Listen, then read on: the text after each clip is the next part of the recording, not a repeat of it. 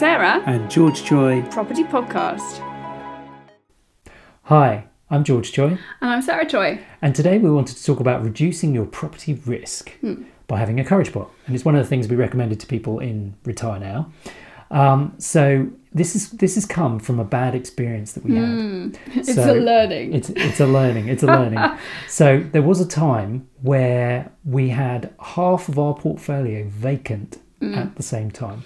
and we didn't have much other money coming in either. No, And it, it got really, really stressful. Um, and we didn't want to put ourselves in that situation again. No. So basically, we were completely, you know, bleeding money, having sleepless nights. It mm. was horrific. And I don't want this to happen to you. So, what is a courage pot? Well, for us, what we do is we put away six months of business expenses. Mm. So, specifically, when we buy a property, we will then look at how much is the mortgage cost. And um, if it was something where we had to pay the utilities, we would also include the utilities cost. And we say that's the kind of running cost of, of So, worst property. case, you haven't got the money coming in, you can cover that for six months. for six months. All of them. Yes, So, if every single property we had was empty, you could live for six months. for six months. Yeah. So the chance of all of them going empty is small, but the chance of half of them going empty, as I've- as we've you, possible. it is possible. Yeah. Um, and it did last for many months. Hmm. So um, the six month is, you know, don't don't think of that as being, you know, a, a A, stupid, a silly number. silly no, amount you know, that's probably the minimum that you're going to want. it's a realistic amount of time. It's quite possible. So that happened to us, and you know, um, you know, you don't always, you know, you don't have control over when these things happen because this is things when, you know, when tenant tenants are, are, are void, so in between tenants, and it's Mm-hmm. being remarketed again, maybe you've had to refurb it in between, which is slowing it down. Or you've bought a property and you haven't got a tenant yet. Um, Yes. Um, so that that as I say, that's kind of what happened to us. We had Yeah. Mm-hmm. various permutations of that Yeah. simultaneously. So we basically had bought bought a new property, tenant not paying rent, just being evicted, and between tenants on on, on, on others. So then it, Mm. it totaled up to half half the portfolio being vacant. Um, and yeah, it was a really bad time. So that's what we recommend. So every time you, so what we do is every time we go and buy a property, Mm-hmm. we also calculate. Okay, well, how much is the mortgage cost on that for six months? I'm going to bang that into my pot, and Yeah. Mm-hmm. I'm going to keep that so that I've, I've got it safe. And then don't spend it at all. okay. So what are the reasons why? And here are the reasons why. Yeah. So one, you don't go bankrupt. So Yeah. that's a really good reason. um, and you don't want to be missing mortgage payments No, because that no. Absolutely destroys your credit rating. Um, for property investing, it's it's like bad bad news for years and years and years. So you definitely. really don't want that happening. Because if you want to be a successful property investor, you need bank finance. So don't Mm. Yeah. miss mortgage payments, don't miss utility bills, don't miss phone, you know, phone bills, mobile Yeah. phones. Um, and the- second thing is it stops you from making desperate decisions. Mm. So you're going to do stuff that's really risky because you've got no money whatsoever. Yeah. So don't do it. Uh, the other thing is, is you come across as desperate to other people. So if you're trying to secure another deal or get an investor, if you come across as a desperate person, you will be not be getting that finance because people don't lend to people who are desperate. Um, so by having the money in the bank, you can not feel desperate, and therefore, you know, you can get your way out of the problem. Um, so that that's a really important one as well. Yeah. And the last one is number three, so you can sleep at night. Yeah, stress. Because you know, even though you've got your money sitting in something that is not probably earning you very much money, I mean, we keep ours in the NS&I um, because it's safe, but you're only talking just over one percent, so it is really effectively going down in value with inflation. Um, you can sleep, you know. So for us, it's a price worth paying. Yeah. You know, a little bit of um, opportunity cost of having the money sitting there not doing anything. Mm-hmm. Um, it's it's worth worth the sleepless nights. Definitely, So we recommend you doing the same thing. Yeah, and you know, I mean, just to give you an example of someone else we know, when Brexit was announced, 150 of their tenants um, announced that they were going to leave. Mm-hmm. So it wasn't his whole portfolio by any no, stretch. No. That's a lot of tenants. And can Yeah. Mm. you cover the mortgage on 150 properties in one go? So let's hope he has a really big courage pot. yeah, and there are other people that take their courage pot or, or take this take their, their emergency money, Mm-hmm. you know, much further than that. So there are some some property investors that aim to have years, and some of them even try to go past their own lifetime. It's Mm-hmm. like how many.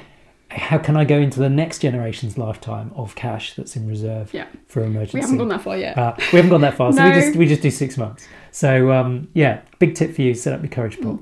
So if you're looking investing in something, you need to know that you've got that. So, say you've got a 100,000, but your courage pot is 30, you can't invest a 100,000. You really should only be looking to invest the 70 so you retain that pot That's it. just for your own sanity, basically. So, And do put the it, maths. Put it in a different account if you can. Yeah. Don't touch it.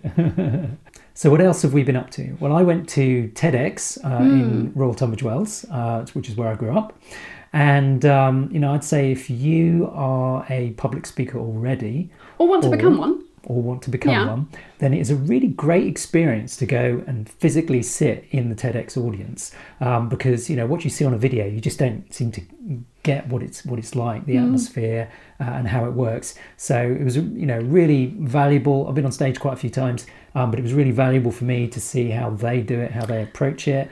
what um, mistakes people make. what mistakes people make yeah, I Yeah. mean, the way they the way that the TEDx runs is slightly different to most presentations in in terms of they're they're just coming out with it you know word for word Yeah, but they're Uh, short speeches, aren't they? yeah they're 12 minutes long Mm.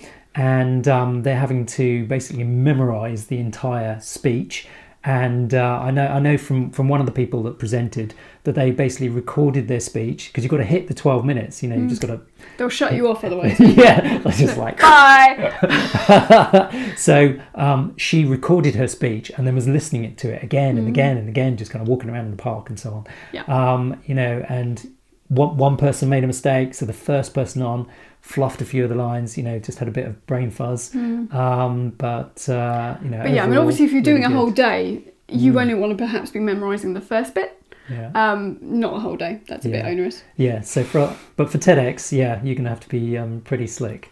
One But- day. but well worth it, and the presentations were really interesting, really fascinating. So I'd highly recommend it.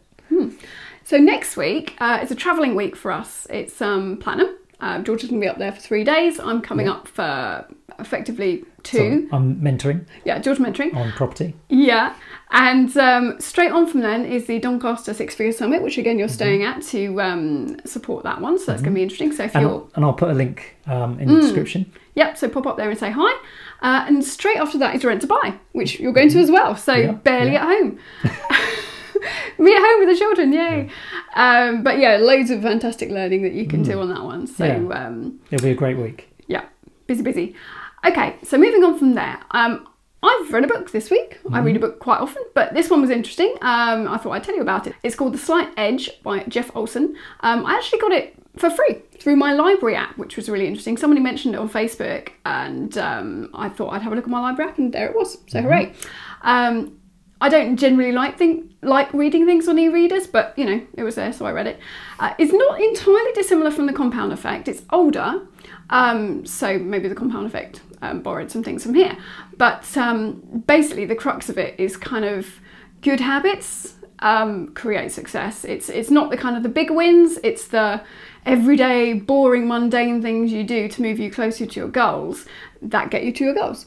So um, it's something to be honest that we do automatically ourselves anyway. But what I did is actually looked at the different areas of our life it recommends, like financial and family and health, and I've written kind of a tick list of habits, some of which are almost automatic that we do already. Um, some are brand new, and others are things that we just do intermittently. And um, I'm going to be using the tick list to try and kind of enforce some of the habits a little bit better because there are certainly things that I think that we can benefit from doing. Mm-hmm. So we'll Yeah. be doing that. We'll let you know how it goes. so read that one as well. If you can get it for free, even better. And thanks for listening, and please subscribe.